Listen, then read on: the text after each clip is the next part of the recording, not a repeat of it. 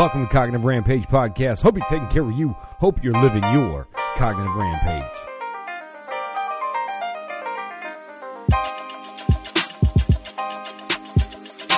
You have to believe in the power of you.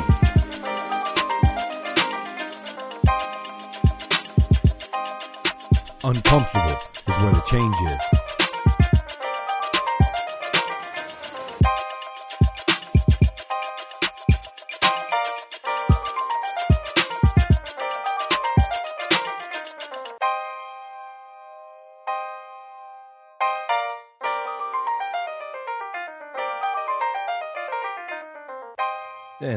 Back live. Welcome to Cognitive Rampage Podcast. Hope you're taking care of you.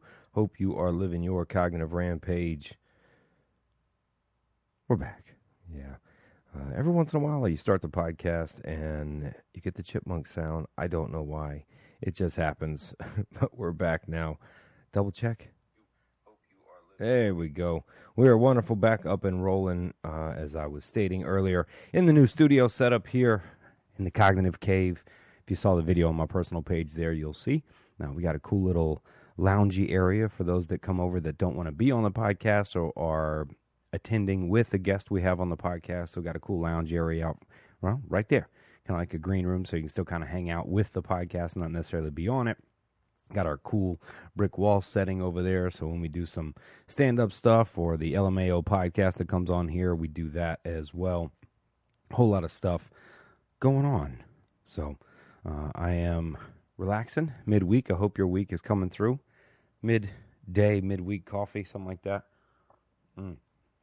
Promise not to sip it in front of the microphone, everybody. Uh, but I hope you're doing good out there. I have news I will deliver to you all.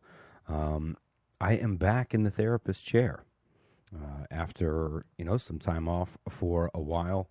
Uh, I am back full time therapist now, so back in the mental health field fully. I've always kind of stayed in mental health uh, as I write about it, blog about it, podcast about it, talk to a lot of people about it. So I've kind of always been in it, really. Uh, but I'm I missed it. I miss being in the trenches, really trying to help people in need. So uh, it feels good uh, to be back uh, in the chair, uh, as I like to call it. So in the chair, trying to help people. Um, and and more than likely, um, being back in the field full time like that as a therapist, this podcast is probably going to go kind of back to the original roots of when it started. Right, it'll probably come back to a lot of mental health uh, issues and um, those out there treating mental health. Uh, who knows where the podcast gone will go? It's been roughly five years now uh, podcasting, and just a, a, whole lot of love to everybody that that listens, uh, that watches, shares. Um, the, the, lovely messages I get, uh, I try to respond to everybody. Uh, thank you. I, I, read every one of them. So if you send an email to cognitive rampage podcast at gmail, uh, I get those or message on Facebook either way or however you do it. Just thank you on iTunes as well. Uh, huge shout out to all the listeners that have subscribed on iTunes over the years.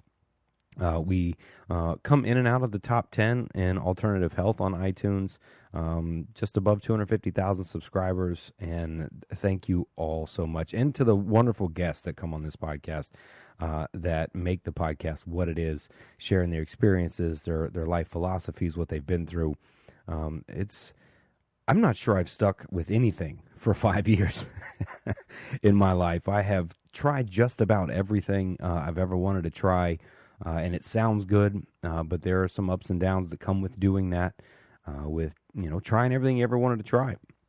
And I, I, you know, I encourage anybody to do that to to try whatever it is you want to try uh, to get out there. And I, I, know, you know, real life is in the way sometimes, and I'm not one of those, um, I don't know, Facebook influencer people that tell you to quit your nine to five immediately and follow dreams or whatnot. Look, if you can take steps toward your dream, if you're working on it a little bit, uh, you got to keep the job, whatever it is to do. I applaud you for doing, even if it's just that. That's something, and that's a good thing.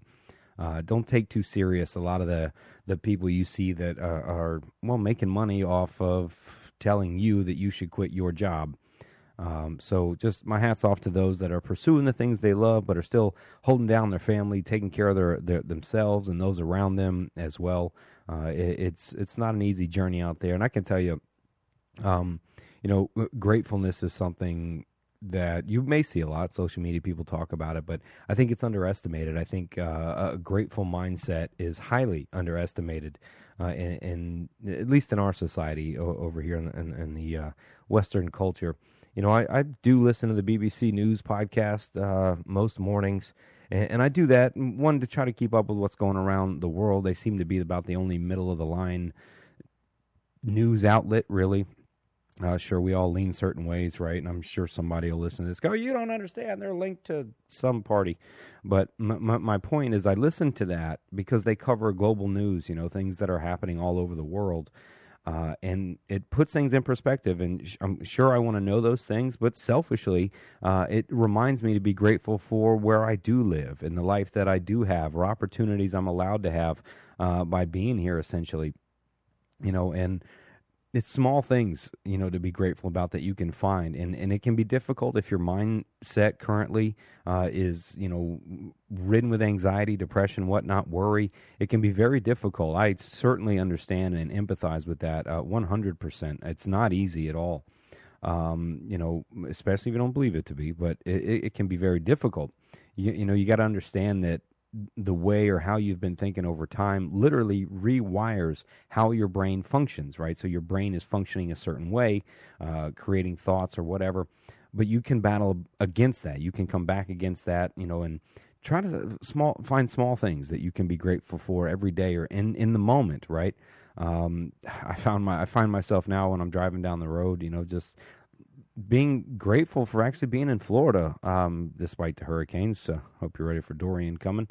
Um, but just how green it is, right? It's just green. I don't care about the humidity, the heat. You know, uh, we got air conditioned, thank God. Um, what they did before that, I don't know. but my point is, you can find beauty in just about anything if you're willing to look for it. If your mindset is set to find the bad in most things, you can definitely find that too.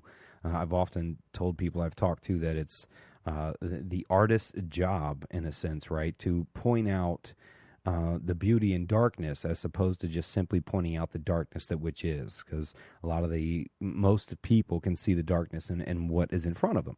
It may not be that easy to find the beauty in something that's dark, and uh, I kind of encourage all artists, painters, poets, podcasters, whatever, um, to do that, to try to bring the light out in the things that are dark, and do that in your own life um, no matter how difficult it can be, you know, you can focus on it. And I'm I'm here to tell you, uh, no matter how dark it may seem in in your life at this moment, at this time, you will come out of it. You will adapt. You will change.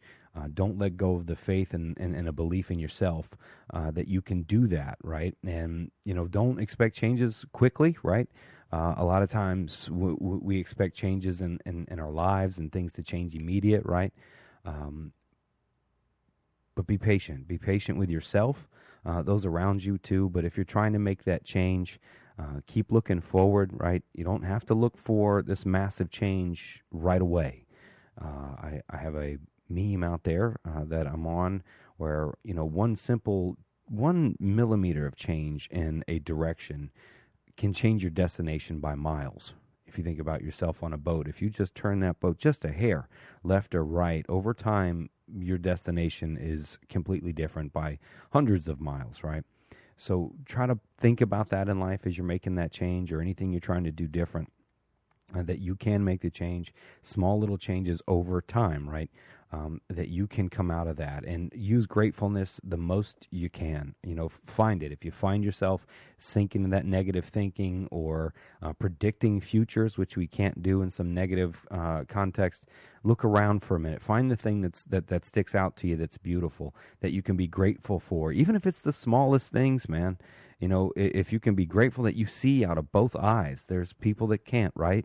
That you can hear, that you can walk, that you have both arms, right? I mean, these are simplistic things, I know.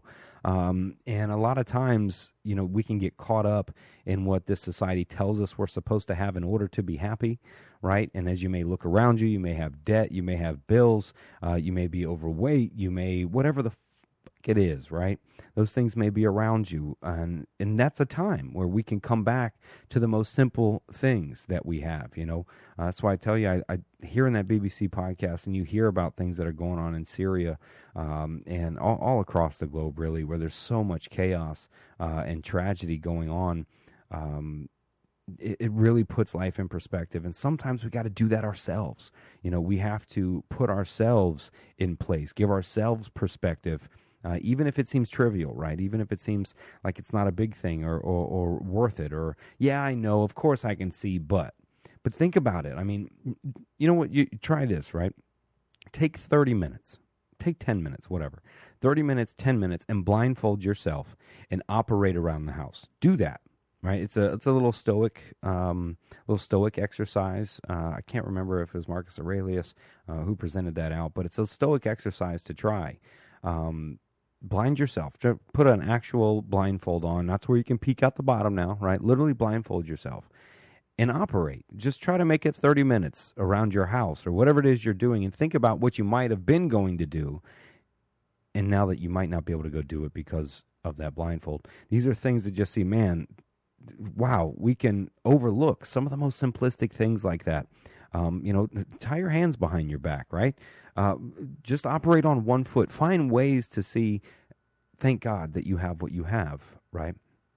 And when we can focus on those smaller things to be grateful for at a time, over time, we can begin to be grateful for other things we may miss, other details in our lives that we may overlook, or things uh, we expect just to be there just because, right? So you can find small ways like that to be grateful. Uh, and you know, check your story. Check how you tell your story to yourself, whether it's your daily story, uh, your life story, etc. You know, uh, I've often uh, done uh, in therapy or groups with people. if I handed you a microphone right now and I said, "Tell me your story," what would that be like? W- would you tell me a drama, right? Would this be some lifetime movie, right? Would it would the centerpiece of your story be this traumatic event that happened to you, uh, your childhood, right? Would it w- would you begin your story with all the shitty things that have happened or are happening, right? It's how you tell that story, right? And the way we've told our story over the years, over the years, begins to compound the beliefs that then structure what we believe about our lives, our story, our moment, our present, right? And another activity, or exercise to give you, um, grab a piece of paper, right? Or if you prefer typing, do that, or thumbing, right? If you prefer doing any of that. And in a paragraph, write that story, right? In a paragraph, write that story. Um, but I want you to write the story to include your entire life. Yes, in a paragraph. Your entire life in a paragraph. And write that story out. And I want you to look at that. You're talking five to 10 sentences max, right? Around there. And I know it's hard, right? How do I include my whole life in five paragraphs or in five sentences? You can't, right? The point of doing that is you're going to write what's most important. And you will begin to see how you define yourself in those five to 10 sentences. And now I'm giving you the in here, right? So try not to let your bias sink in as you do this activity. But write that paragraph down and see what main points you point out. And if they're negative, experiences that you've had, perhaps that is one of the experiences you're allowing to define who you are that may may be affecting you in your present life right now, right? And a, second activity after you do that to to complement that is to then write a following paragraph of your life in the present, right? Of your life in the present and do the same steps, right? Evaluate that present paragraph of your life in the present. See what you're pointing out in those five to 10 paragraphs or five to 10 sentences and say, hey, well, man, I, I really, I wasted two sentences about this thing that is happening to me presently. Uh, or even in your life as a whole paragraph, you know, I wasted two whole sentences out of the seven or so I'm allowed to talk about this one thing, this bad experience or something and you can say, okay, this is a place to start. If I'm if I'm giving up 35% of my life to this event that I had to include in my whole life summary, or 35 or 45%, right? If you give up four sentences to your seven or so you're allowed in your present life, that's somewhere you can start to focus to say, hey, I'm giving a lot to this one thing that's happening to me. And then take those two paragraphs and compare them as you look at your present life and your past life and say, how much is the two or three sentences or however much you dedicate to that one bad experience, how much of that in my present am I allowing to define my entire life paragraph, right? And if you don't see yourself writing about your present sentence, right, in your present life paragraph, if you're not adding that to your whole life paragraph, you may see how much what you're experiencing in the present really doesn't have such an impact on your entire life, right? That's kind of the ins and outs of doing that activity. So as you write that entire life paragraph, right? You can see, hey, man, I, I didn't mention anything I'm going on in the present. That's how much it's it's not going to affect your entire life. And if you do, well, that's a great place to start to begin on to work on something, right? Uh, I, have you've probably heard the podcast I put out a couple days ago, uh, a rehash actually, a video I did about the AU and BU. Right, the BU has been through all the shit that you've been through. The AU has been silver never silver spoon fed, never experienced any adversity in, in in its life. Right, A and B. And which one would you respect more, right? A or B? Hopefully, you respect B more because you would. They've been through shit and have still made it to where you are. Well, that's you, right? Remember, be you. That's the synopsis of it, right? So to be you, so we can take the darkness, the things we've been through, and learn lessons from those things, grow from those things, and learn a lot about ourselves. That gives us lessons to tell, right? If you got kids, man, the things you've been through, come on now. This is the experience that gives us the ability to teach those lessons, right? And and if you have kids and you're going through something, you know, personally like that, this I think a lot of parents forget that this is a um, it's a gift. It's an amazing opportunity to show your your children what they can do when life punches them in the face, right? Because I'm sorry, mommies, you're not going to be able to protect your kids forever. Okay, life is going to happen, and you can't control that, right? Uh, I know you may think so, but you can't. So as life starts to do that, they're watching you, right? Our our children get more of watching you than what you say. So if you're experiencing a darkness, a bad time, something tough, lost a job, whatever it is, if you're overweight, right, and and you get yourself back in shape, these are things, opportunities, teaching moments they're called, right? These are teaching moments for our children to say, "Hey, when my kid hits, you know, some darkness in life like they're going to, they're going to remember what mommy did. They're going to remember what daddy did when that darkness hit, right? If you're picking up the, the alcohol, you're drinking like crazy, you know, you're you're living the fuck it philosophy, right? The fuck it lifestyle because it's all gone to shit and you're just turning everything around you into shit, right? Self-sabotaging even more so. Well, don't get mad at your kid when they're 20 something and they start self-sabotaging because they learn from you. What did you do when? Right? Now, what did you do when? What did daddy do? What did mommy do when? So when I'm going through that at 20, how do I react to that, right? Now, they hit things, I hit things. They drank when it got shitty, I drink, right? When it gets shitty. So keep in mind of that, right? And the family's only as strong as the weakest link, right? So if your partner, yourself, or your kid is going through it at that time, or your cousin, whatever, your mom, doesn't matter. If they're going through that, help them out too because that family unit that partnership is only going to be as strong as the current weakest link that's experiencing something. So when you can uh, spread that strength around right? You know the red rover game right? You're all holding hands. Somebody tries to come over and run through your hands. You probably won't be able to play that game nowadays. Someone would be offended. You ran into my arm too hard. Um mm. left note sorry. Left field but you know like that game when you when you're all eh, holding hands you're you're pulling yourselves together when that weakest link is going through something a transition in life to a new job to to a dream chasing uh you know weight loss whatever when when that unit can hold hands that unit is going to be stronger even if the other one is only holding on by one hand right? So uh just i'm giving you some things to keep in mind some activities to try for your own life for your own mental health what you may be experiencing presently or if you know somebody, right, that's experiencing those things, um, relay some of these messages to them. Let them know, right? And and look, it, it sounds good, right? It, it, sounds good. We can see it. I've been in that dark place too. I've been in that anxious place too. And and you know the advice that comes at you when you're in those moments, it seems to bounce off and just ricochet, and we don't hear it a lot of times. And sometimes you may be in that place, right? You're hearing me going, "Oh, shut up, Adam." You know you're not me right? You don't you're not here you're not experiencing what i am. I, I get it man and i got empathy for you for it. I, I truly do. Um, but sometimes you just got to try that one little thing. Get that one little one little spark right? Because in the darkest room the brightest light still shines right? So if you can find that thing to be grateful for if you can find that smallest bit of light in the darkest room the darker the room the more light that shines from the smallest little outlet, right? You're trying to sleep, and that one green light in your room is still on from something powered on or something, keeps you awake, right? You're like, oh, God, I got to cover it up.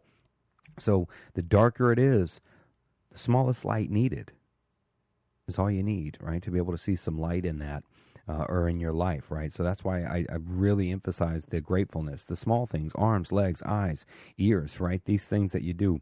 Um, these, yes, these are the smallest amounts of light. So if you're feeling at your darkest, right? Find a way to turn on a little bit of light, right?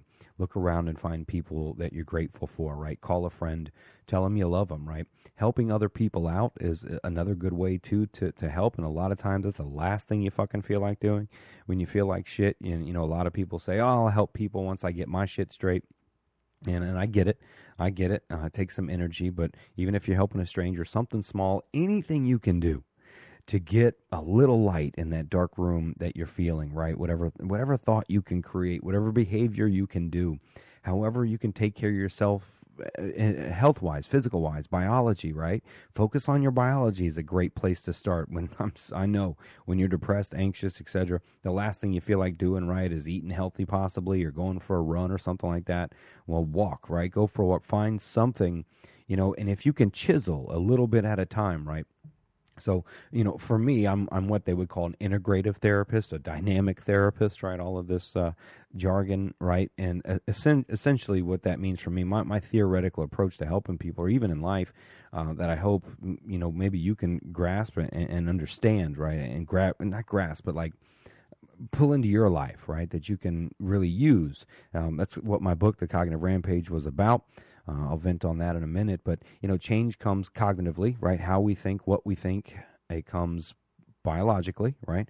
How our gut is working, right? Our gut is the second brain that affects our brain functioning, the food we put in it, the activity we're doing. Uh, biology certain plays a role. Environment plays a massive role. Um, and environment can be many, many things, down uh, from the air you breathe to the people that you're around, right? Your environment consists of a lot of things people, places, things in general. Uh, but it can also be the music you listen to, right? The TV shows that you watch. What goes in your eyes and ears also is uh, a part of that environment. Uh, then you have neurologically, right? What what's happening in the brain, right? If you have traumatic brain injury, right, this is a massive impact, right? How the brain is functioning uh, on that level. So all, all, of these together, really, you know, are, are parts of it, right? And five, um, I, I like to put out in the behavior, right? What we do, how we think what we do, our biology, our neurology, and your environment. Those five things. If you can chisel away at a little bit of those each day, right? Sometimes focusing on one each day is a good thing to do. You can start with small little goals to start changing your biology a little bit. You know, do little small activities like that I talked about earlier, like I spoke about earlier, right? Uh, on on judging how you think, what you think, your environments.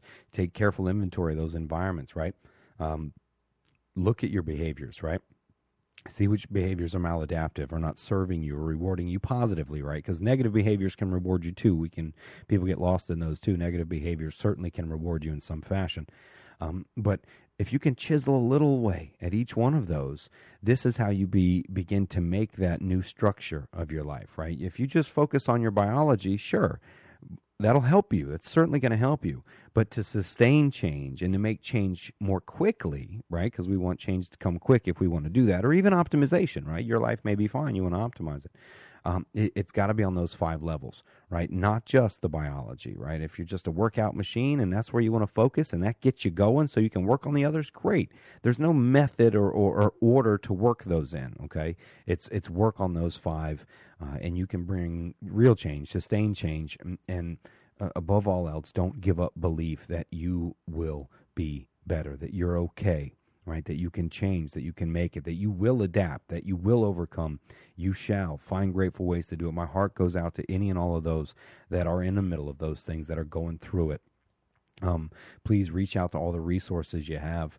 You know, if you got questions that you'd like me to talk about or something you're experiencing too, uh, feel free to email me at cognitive rampage podcast at gmail. Tell me what you're going through. If you want me to leave your name out, etc., uh, do so, uh, and I'll be happy to read what you're going through, and then I'll do a podcast just to you. Right? Um, if I can, uh, like I said, I'd leave you anonymous if if you'd like me to do that, uh, and I can do a podcast and answer or give you some some technique, some some help, uh, some some places to start. Right? uh, if you're going through something like that, or if you know a friend that's going through something, right? That's okay too. Um, you know, I always look to help any way I can with the podcast. Now, moving on to athletes' depression. I've often uh, spoke about uh, athletes' depression and where where my toil lies with writing this book. Right, um, it's where it lies. I, I lie here. So we have so many so many mental health diagnoses. Right, there's there's many, uh, and I'm not going to go off about that stuff. Right. The the point is is I don't know if we need any more mental health diagnoses. I don't know if we need to add more to a book that's already this thick, the DSM five, right? Uh, I, d- I don't know. I, am it's a it's a rough walk for me, uh, ethically, philosophically, about that. Um, but then there's parts of me, right, where I understand the need for diagnosis, right? If we have a diagnosis, then we know how to treat it, right? We can do research, experiments. Um, we can try to help people in various ways on how to classify what they're experiencing. Um, so I'm I'm kind of twofold, but um, you know, when I talk about athletes' depression, I see it more and more every day. You know, you see Andrew Luck just retires. Uh, you know, his body's beat up. Um, and I, more power to you, buddy. Uh, I'm Andrew Luck. I'm, I'm glad you're retired. You're going to save your brain, your skull, uh, and probably live a little bit longer life. Uh, I saw a gentleman played fullback for the San Diego Chargers for a while. Tweeted, I wish I could remember his name. Uh, he tweeted about uh, what he was experiencing uh, in life, what he was going through, uh, and basically screaming for help from from the NFL. Uh, Gronkowski just uh, came out today and talked about why he had to walk away for a while, how it was getting him down and low, and you see this often, right? And you you you see athletes that reach the pinnacle. Right, um, Tyson Fury, the boxer, is a great example of that. He had reached the pinnacle, uh, of heavyweight champion. You know, he's the man. And went off the rails, you know, almost literally drove his car off a bridge, you know, and was killing himself slowly with uh, overuse of drugs and alcohol, and um, had contemplated suicide so much, you know. And then you see him come back, and and uh, to me, he won the boxing match. I, I think he beat Deontay Wilder. I know there's an argument out there, but I think he beat. I watched that whole fight. He won in rounds for sure, uh, in my opinion. But anyway, you know, you, you see athletes do that. Jon Jones at one point was at the top of the world, and he's he's turned his life back around up to now. Uh, a lot of a lot of hope and, and, prayers for you out there, Jon. I hope you keep doing what you're doing. And you see them reach this pinnacle, uh, only to fall really hard, only to see people go down. Uh, and there are a lot of untold stories that we'll never hear about um, the high school athlete, the college athlete, in all sports. I don't care if it's you know basketball, tennis, gymnastics, uh, pick it, track and field. Um, you know, it, it is athletes' depression, in my opinion, is not biased to the sport you play. And there's many stories out there we'll never hear about. Right? It, it's somebody that lives in your neighborhood's kid. Maybe it's you as an athlete, right? And you know you you went through it that you don't have to reach the pinnacle for this to to take you over and start to affect you. And you know it doesn't matter. High school pros college wherever it ends uh, it can certainly affect those. And there's many many sad stories you know because as an athlete uh, at such a young age right? So a, a difference differentially diagnosed here for those um, sticklers out there for theoretical approaches um, the difference is how the etiology of this diagnosis, right? What's the difference between depression, right, and this? As you know, where major depressive disorder, depression, a certain way, uh, sometimes can come on from environmental events, you know, situational events, things that are happening in our lives that begin to push us that way. Uh, some people would tell you how the brain functions, etc. Uh, I urge anyone to look up the real research uh, about the lack of serotonin and chemical imbalance, in quotes as they call it uh, and try to find some evidence for me there. But anyway, athletes' depression, a, a huge difference is how it begins to develop based on the behavior and the environmental exposure at certain ages, right? So, uh, in I'm a lot of some of this that I'm pointing out is part of my hypothesis, right? The research is necessary, but part of this is part of my hypothesis that I the I believe the younger that you start playing sports, the more chance that you'll be affected uh, by athletes' depression and or a severe mental health disorder eventually in time And I say that, and now, mind you, I, I have to preface before I go here there are tons and tons of positives to sports. So don't get me wrong. I don't want to come out as this person. That's been the other obstacle in trying to find exactly how to write and put this book out is I don't want to come out the anti-sport guy. I don't want to do that. I'm not saying that because there are amazing, wonderful lessons to be learned in playing sports. You know, dedication, taking care of yourself, working as a team, pushing yourself uh, beyond you, you, know where your brain or limits tell you I, I can't do it anymore. Right, quitting, dealing with loss. Right, overcoming, winning. Right, there's there's so many lessons to be learned in sports and and and as athletes. Right, so uh, there's a, a huge issue with me there, right? I don't want to come out as this person that is, you know, anti-sports. All right, so I, am not that, right? I'm only pointing out what I've seen in my research, what I'm noticing, clients I've spoke with, uh, etc. So there, prefaced, right? A disclaimer, asterisk that thing for you, all right? But in my hypothesis now, as as I'm writing too, um, I believe the younger that we begin sports, yes, the better you're going to be when you get older, no doubt. But I also believe that the higher chance that you will be affected by athletes' depression and or severe, being the key word there, severe mental health disorder in some fashion. Because when the brain is developing, right, uh, males' brains aren't done developing um, till I want to, or, or like 22, something like that, around that range, give or take. Uh, neurologist messaged me. Somebody look it up, Google it real quick. I know I'm close. Maybe it's 19. I don't know. In that range, right? Uh, females' brains, I think, are, are longer. I think it's 25 for females, 24, 25 for the brain is fully developed, right? And if you look at the the, the human brain as let's call it a plant, right? Uh, if we have this plant that's growing, that plant is very sensitive to the environment that's around it, right? Uh, Dr. Jack Kruse, uh, shout out to you, he's been on the podcast multiple times. Go back and listen, great dude uh, insightful guy, man. Um, if we take a blue tarp and we put that over a plant, right, it's going to die. It's not going to make it, right? Various reasons. If we put the plant out of the sun, right, wherever we do, there's small things that can affect that plant. There's even research out there. I know everybody's heard about it, where, um, excuse me, they had plants in a classroom and some plants they had the kids yell mean things at it and the other plants they said wonderful kind things to it and you could seriously see the difference between the two plants right so that's just a plant. We're we're a similar organism to to the plant with a lot of other things and added to it. Um, forgive the summary. So the brain is is that influenced by its environment, right? What it experiences, what it sees, what it hears, what it goes through, etc.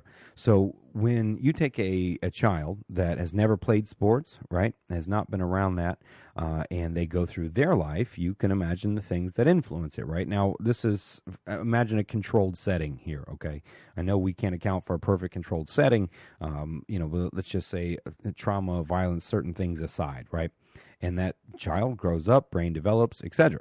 Right? They went to school, they came home. I know they're still exposed to other things. I'm not saying that athletes are more, but it's the difference of the exposure, just the difference of the environment, right? The child begins to define themselves at a young age by how they perform right? Your performance thus deems your value. If you perform well, you have better value. You're you're a starter. Uh, you you you I don't know, get the all star team. Pick whatever those rewards come, and those rewards that come from being an athlete begin to define the athlete, right? Um, and being connected to a group. You're also told what to do most of your life, not just by your parents, but by coaches. They structure, tell you what to do. You you fit into a program, quotes as they call it right? So imagine that over time, you know, a six year old, I started playing sports when I was six. Um, played three different sports all the way up to about high school, right? Played baseball in high school as well. Football became my main uh, focus later on. Um, but as the brain develops over time in these environments, right? The environments of failure, right?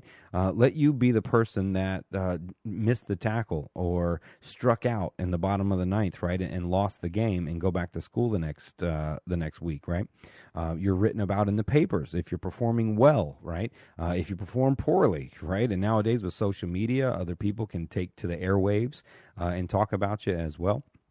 So you take this and all the rewards, right? I mean, it, the, the developing child, and I mean teenagers too, they're children in my eyes. Uh, the brain's not developed yet, right? They are also, this is when they're learning groups, where, where they belong to, where their rewards are. The reward system is fully based and coming from the sports organization, um, the, the team around them, the acceptance to the group, aka the team.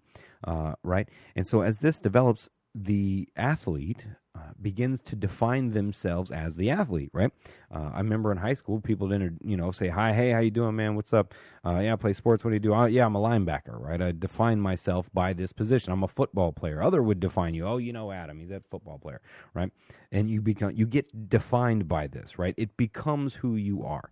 So your values defined by your performance, acceptance of the group is also rewarding in certain ways. Rejection from the group as well and your performance versus value you're defined by it. It becomes who you are this title um, and the development of it right? And now i'm not even adding in into this brain injury okay? I'm not even talking about cte right now okay?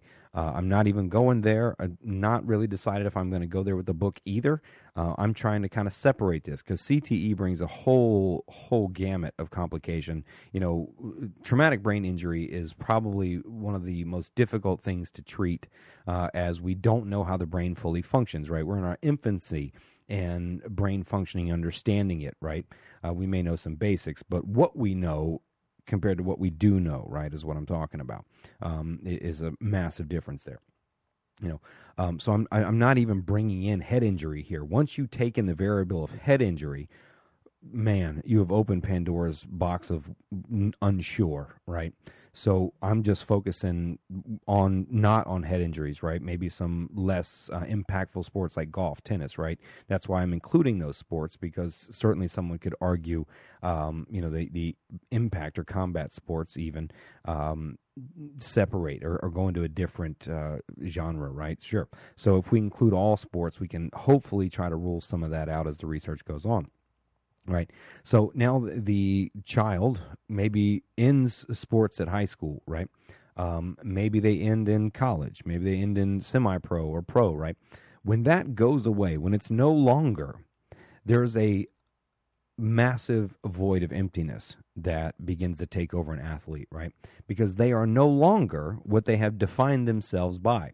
Now, uh, we did a small survey with uh, about a thousand people uh, up at DePaul University uh, and we found that it really didn't matter how long you played, whether you left, you know, in high school uh, or left four years into the pros of a sport.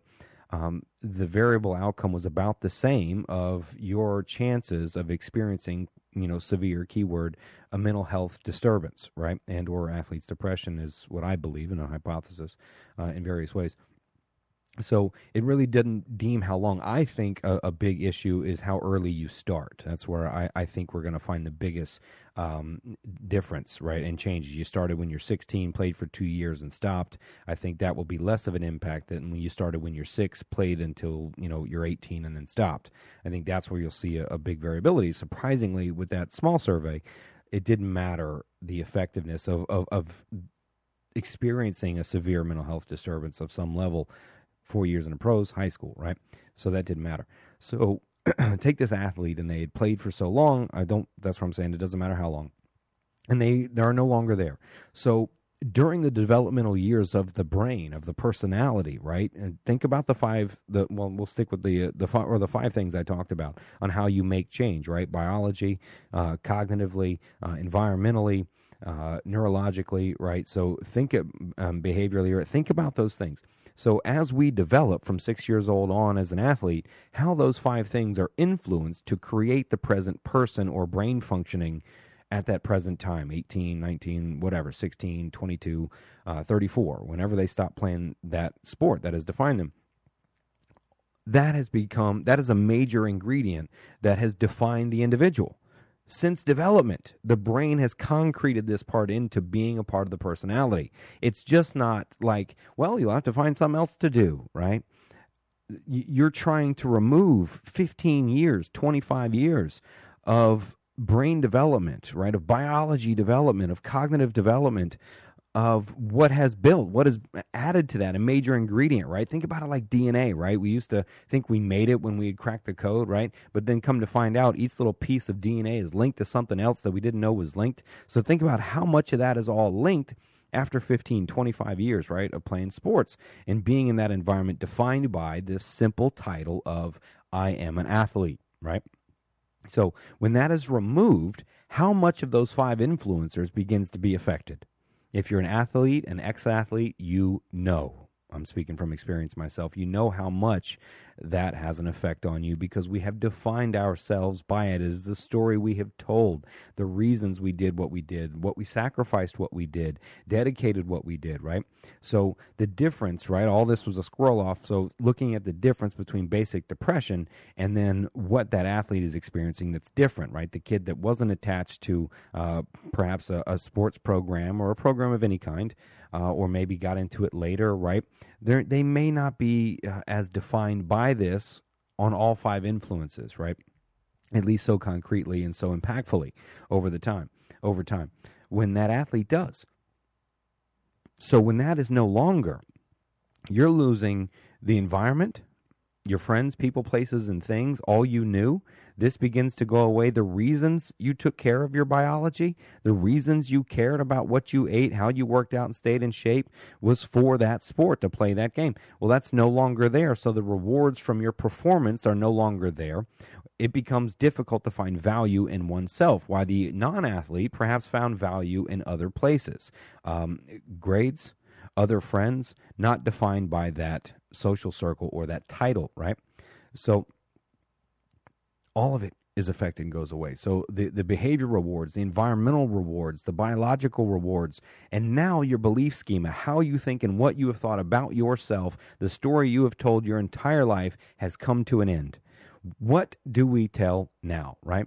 These are where these influences are, are affected. And of course, your neur- neurology is affected because all of those four along the way the environment, your biology, um, and how you think and your behavior, those four things have all created your present neurology, how your brain is working, how it's wired, if you will, for simplistic terms, have created that. So when those, when that goes away, when the sport leaves, how is your neurology affected? How is that neurology then affected when all of it has been based on that and it's all gone, right? That's why you see a lot of athletes, or at least combat or uh, uh, impact sports, uh, turn to uh, martial arts in some way when it's all over.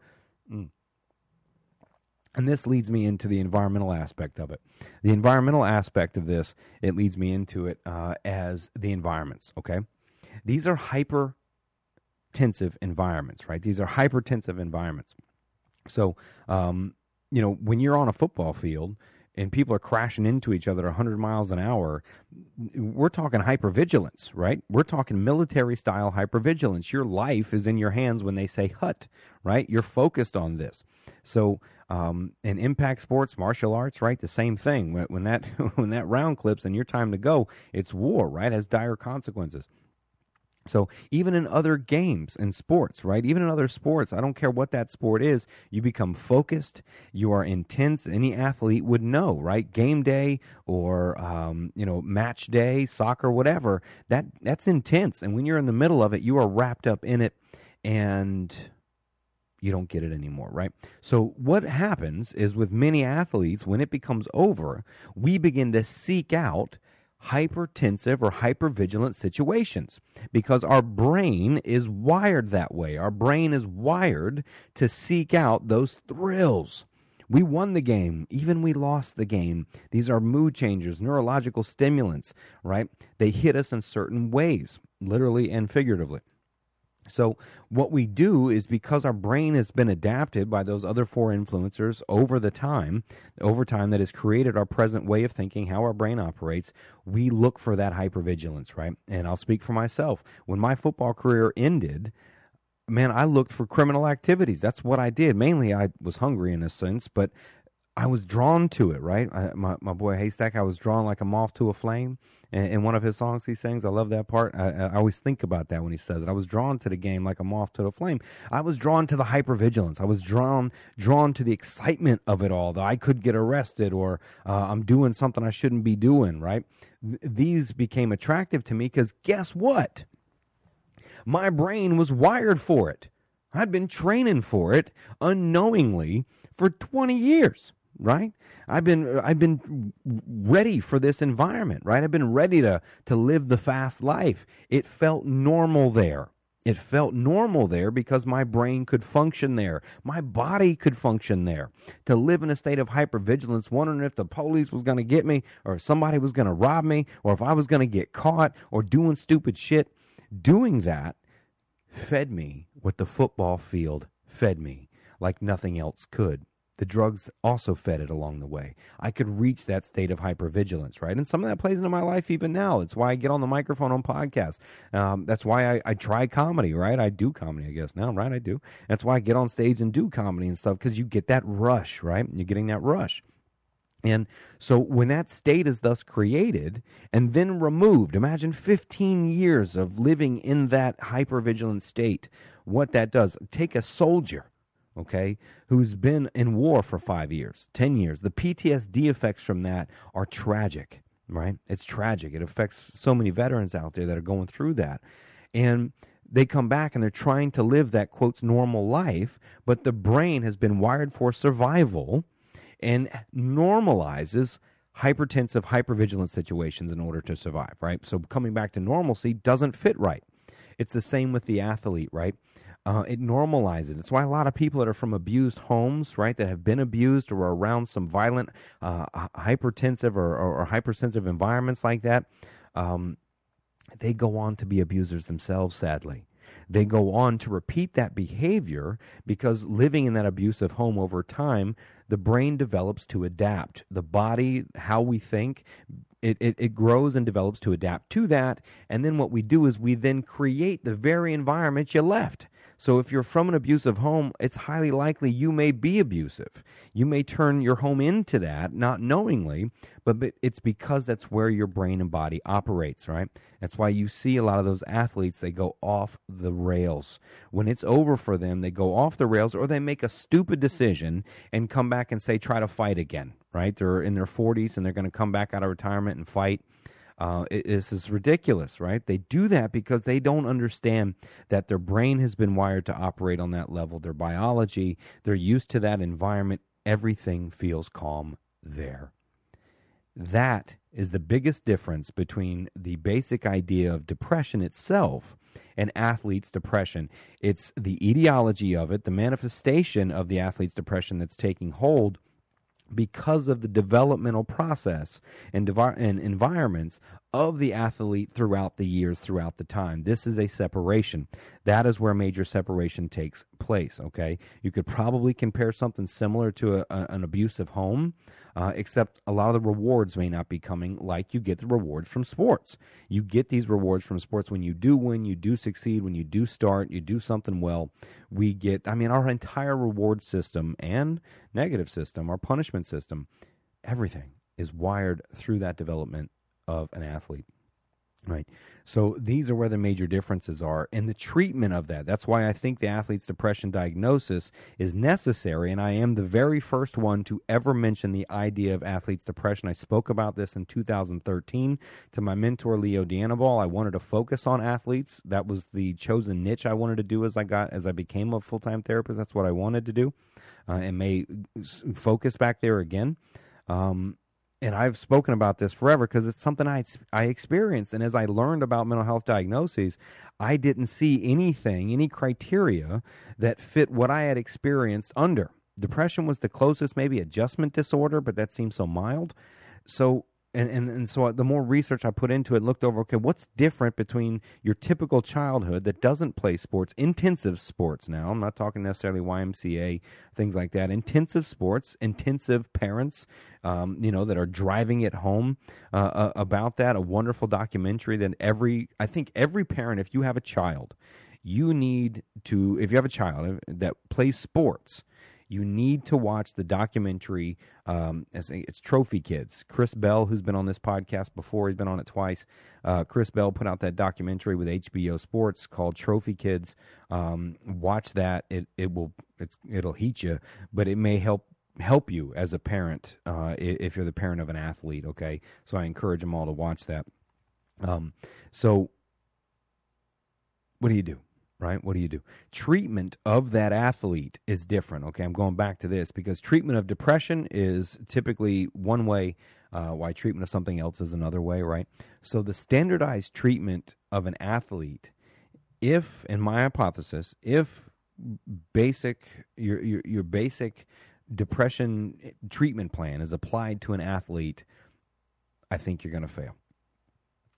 It usually starts out and, there, there's the first the misdiagnosis happens first. Usually the adhd diagnosis happens first. That's usually the first thing. Um, then usually you'll come into a depression diagnosis.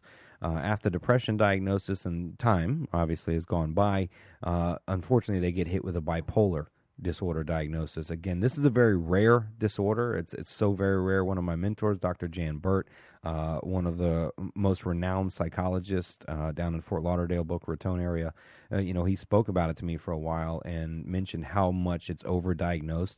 That bipolar is one of the most rare diagnoses to truly find someone bipolar. Unfortunately, uh, there's tons of overdiagnosing of that disorder, and athletes will get pinned into that. You know, and there's various reasons why that begins to happen. Uh, a lot of it linked to how the athlete is trained over over their life how to think. It may appear to be ADHD when they get a little spark of all right I'm going to change my life do this and they they they run hard for a minute or well they can't concentrate on certain things right because nothing's pulling at what's passionate right? How do you replace that Saturday football game or Friday night lights right? How do you replace those rewards with all that's left right? It's trying to replace that which becomes difficult um, so, you know, how you treat an athlete that's experiencing that is different, in my opinion, than how you treat somebody that has not been a lifelong athlete that has depression. And that's why I think the diagnosis is important because if we can diagnose it as athletes depression, we can understand the development the, the development of the disorder and know how better to treat that disorder itself. Um, the same way it got there right? Um, yeah, and part of that links to the cognitive rampage, right? On, on how I believe you would treat an athlete with some modifications. So, if you're an athlete out there and you've gone through what I'm talking about, or uh, you're experiencing something like that, please reach out for help uh, to anybody that you can grab onto. Uh, that's the other thing. Athletes are, are one of the last people to ask for help.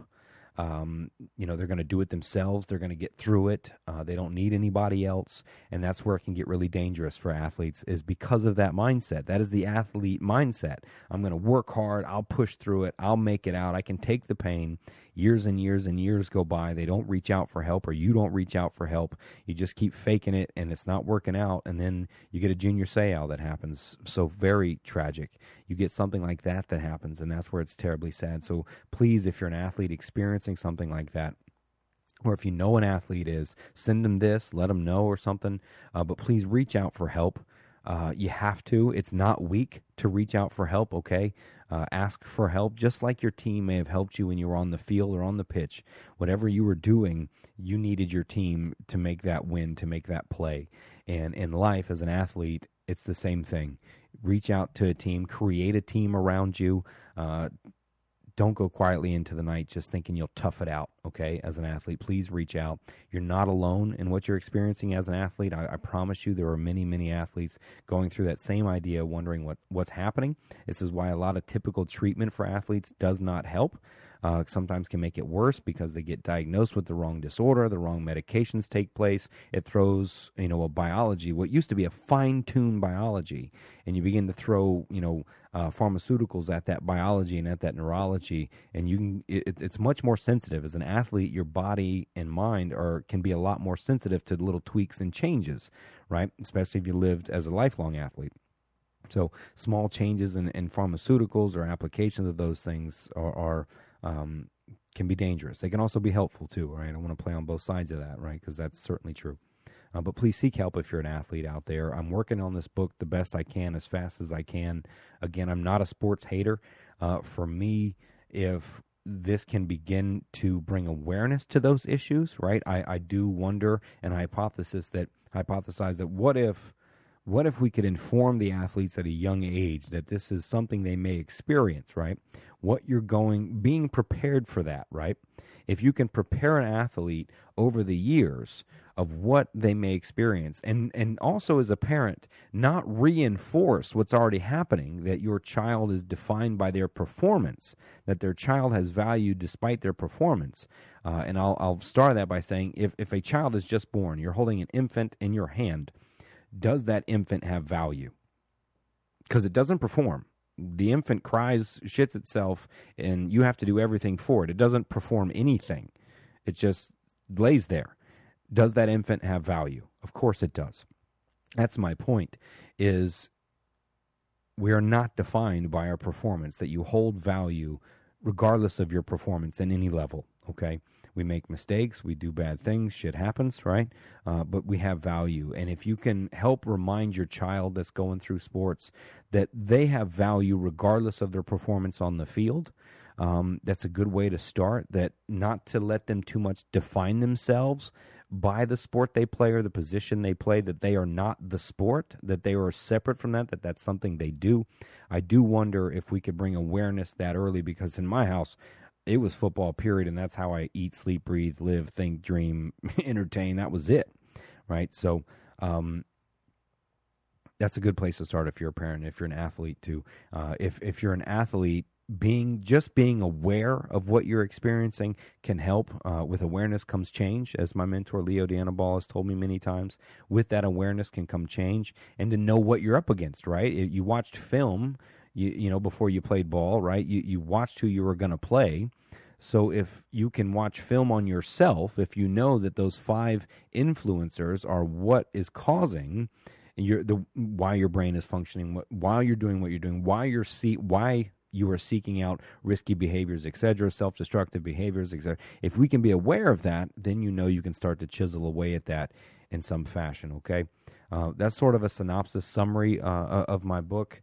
Uh, I was going to read from what I wrote down, but that's pretty much uh, a, synopsis of what I wanted to talk about um, and bring that to the forefront. So I'm working on that book, Athletes Depression. The Killing Fields is what it's uh, the subtitle, Athletes Depression, The Killing Fields. I, I don't know if that'll be too hardcore. I don't know because, again, I don't want to be anti sport. I am not anti sport, don't want to be that. Okay. It provides a lot of good things too, but we have to be aware of what's happening, you all. So, um, yeah. Uh, love you all. I think I'm going to take some comments here, actually, some people that have uh, commented some things uh, and see if we can add to that. Um, but uh, I may cut the podcast here when we edit it. So uh, hope you're taking care of you. Hope you're living your cognitive rampage. All right, now we can go to comments, right? See what we're talking about. Um, oh, here comes the old guy. Hold on. Excuse me, guys. Voila. Now we can see. Um, let's see. Um, Andrew Moranti checking in, man. Oh, we'd love to have you back on the podcast, buddy. Uh, hope you're doing all right down there. All those little lovely daughters you got, man. Big family down there. Great guy, Andrew. Um, those experiences wake you up. All right. I wish I caught this earlier and I knew what experiences they were. Um, Eddie Aguilar checking in. Shout out to your brother. Uh, I definitely share the I share the shit sometimes with my kids so they can know how to go through their yeah you, yeah I would agree I agree with you. Um, careful. You know, don't want to don't overshare with your kids, right? Some try to gauge age appropriate, right? You know how you get over the shit you're going through. Uh, I think adds a lot more to it. Oh, Haystak checking in, my boy Jason Winfree. What's up, brother? Love to you, homie. Uh, quoted you just a little bit ago, man. Uh, my boy JB Rent checking in, man. What's up, Brent? Uh, all I find is brain development is estimated. Okay, age 25. There you go. Thanks for checking in uh, for me there, Brent. Uh, thanks for everybody for joining in, jumping on the podcast. Michael Brodsky, Juan Hernandez, uh, my brother from another mother, love you. Uh, Erica Caroline checking in, Tanya Anderson, uh, Crystal Martell, Anthony Sergi, what's up, buddy? You're still winning the races out there. Angela Angela Bailey, uh, Chris Jarrell, my boy out there, man. Um, Matt Michael Williams checking in. Robin Hoffman. Yeah, I was just on Robin Hoffman's show um, yesterday. I'm not sure when the actual episode comes out, but a show called Chat with Me. Uh, really cool 15 minute little chat Robin and I had. Check her out. Uh, my boy Kerry checking in, man. What's up, Kerry, brother? Hope you're doing good out there. Stephanie Williams, Chris Hall, um, and Patricia Mayo. Love you. Love you all out there. Uh, hope you enjoyed this podcast. And, well, got to end it one more time. Hope you're taking care of you. Hope you're living your cognitive rampage. Love you.